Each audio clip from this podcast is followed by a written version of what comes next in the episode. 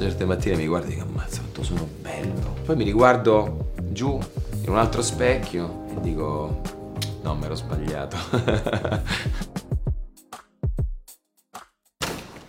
Eccola, Ciao Claudio. Ciao Chiara. Permesso. Come Oh, stai? Bene, grazie tu. Bene, grazie. Bene. Allora, offrire un caffè? Fatto Volentieri. colazione? Non ancora, Bene. prendo volentieri. Bene, andiamo. Penso tu sia una delle poche persone che da piccolo voleva fare il doppiatore al posto dell'attore. Cosa ti piaceva tanto del doppiaggio? Ma è il fatto che non fossi visto, fossi al buio, nascosto, che potessi quindi giocare soltanto con la voce. Mi sono appassionato poi al teatro, studiando in questa scuola trovata per caso le pagine gialle così. E da lì mi sono appassionato al teatro e poi ho continuato in quel senso lì, quella- su quella strada. Tu che attore sei? Mi sento di essere un, un- un gran lavoratore, tutto qua, nel senso che sono passato da, da- da- da una timidezza e da una inadeguatezza magari a volte a, invece a- ad acquisire più sicurezza in quello che so fare. Una cosa in questo che non ho mai perso secondo me è la mia curiosità e questo mi ha permesso di, di aprire eh, tutte le porte che avevo chiuse. no? La prima cosa che ci disse eh, la mia insegnante Beatrice Bracco è dice dentro di voi c'è tutto, c'è l'angelo, c'è l'assassino, c'è l'amante, c'è il carceriere, il carcerato, dovete solo aprire quelle porte lì. Nei tuoi lavori ti è capitato di interpretare dei personaggi che avessero a che fare con la musica, ad esempio Rino Gaetano, Willy, che è il nuovo protagonista del film di Salvatores. Sì. Che posto ha la musica nella tua vita? La musica nella mia vita ha sempre avuto un posto importantissimo. Ho iniziato a, impar- a suonare la chitarra intorno ai 17-18 anni, e quindi a cantare per conto mio. Però non non avevo il coraggio di esibirmi, magari lo facevo con amici. Rino Gaetano mi ha forzato a esibirmi, cioè mi ha obbligato, mi ha costretto a tirar fuori la voce eh, davanti a un pubblico. Ti va di suonarci qualcosa, a questo punto anche di cantare? Adesso così, con la caffettiera.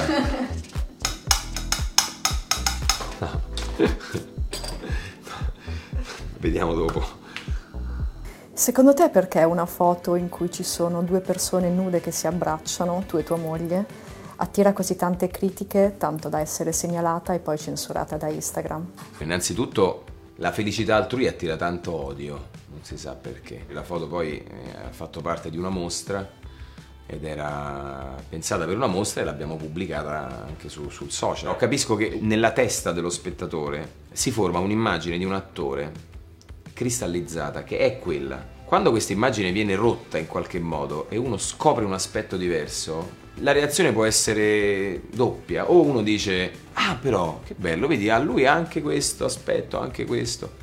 Oppure dice, "Eh, oddio, ha rotto l'immagine che avevo di lui, mi ha deluso, non sei più quello di prima. No, non sono più quello che tu pensavi che io fossi prima, che è molto diverso come concetto. Sulle critiche poi ci potrebbe starci a parlare per ore, ma è meglio parlare dei messaggi invece di affetto che riceviamo che sono 99,9% rispetto alle critiche. Tutti questi messaggi d'amore di cui stai parlando adesso ti sono mai serviti ehm, per affrontare un momento particolarmente difficile della tua vita?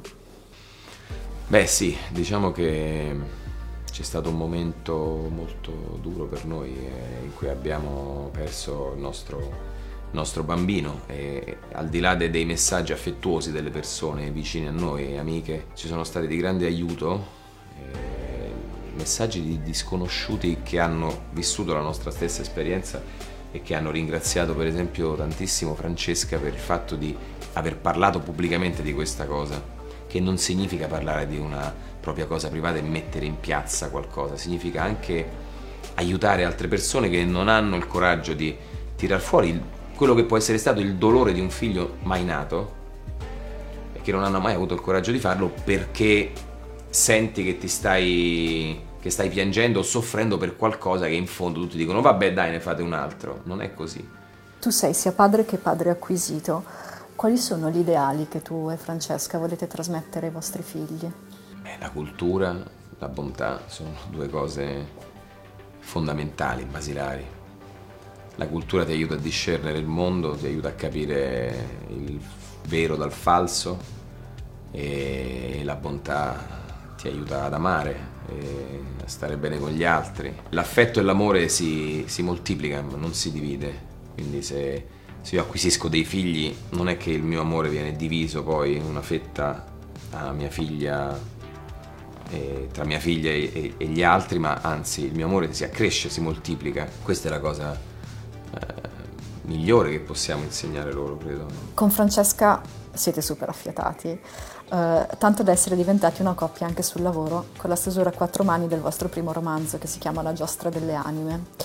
Ci dici perché una giovane ragazza dovrebbe leggerlo? Il romanzo racconta la crescita di tre, tre bambine da, da, dall'infanzia all'adolescenza alla maturità e quindi i, i, tre modi diversi in cui queste tre donne reagiscono alla, alla durezza della vita. Ma al di là di questo è il percorso di una ragazzina che cerca la sua strada, cerca ciò che la separa dal mondo degli altri, dall'appartenenza. Ultima cosa, ci svegli un segreto che Claudio Santamaria non ha mai detto a nessuno.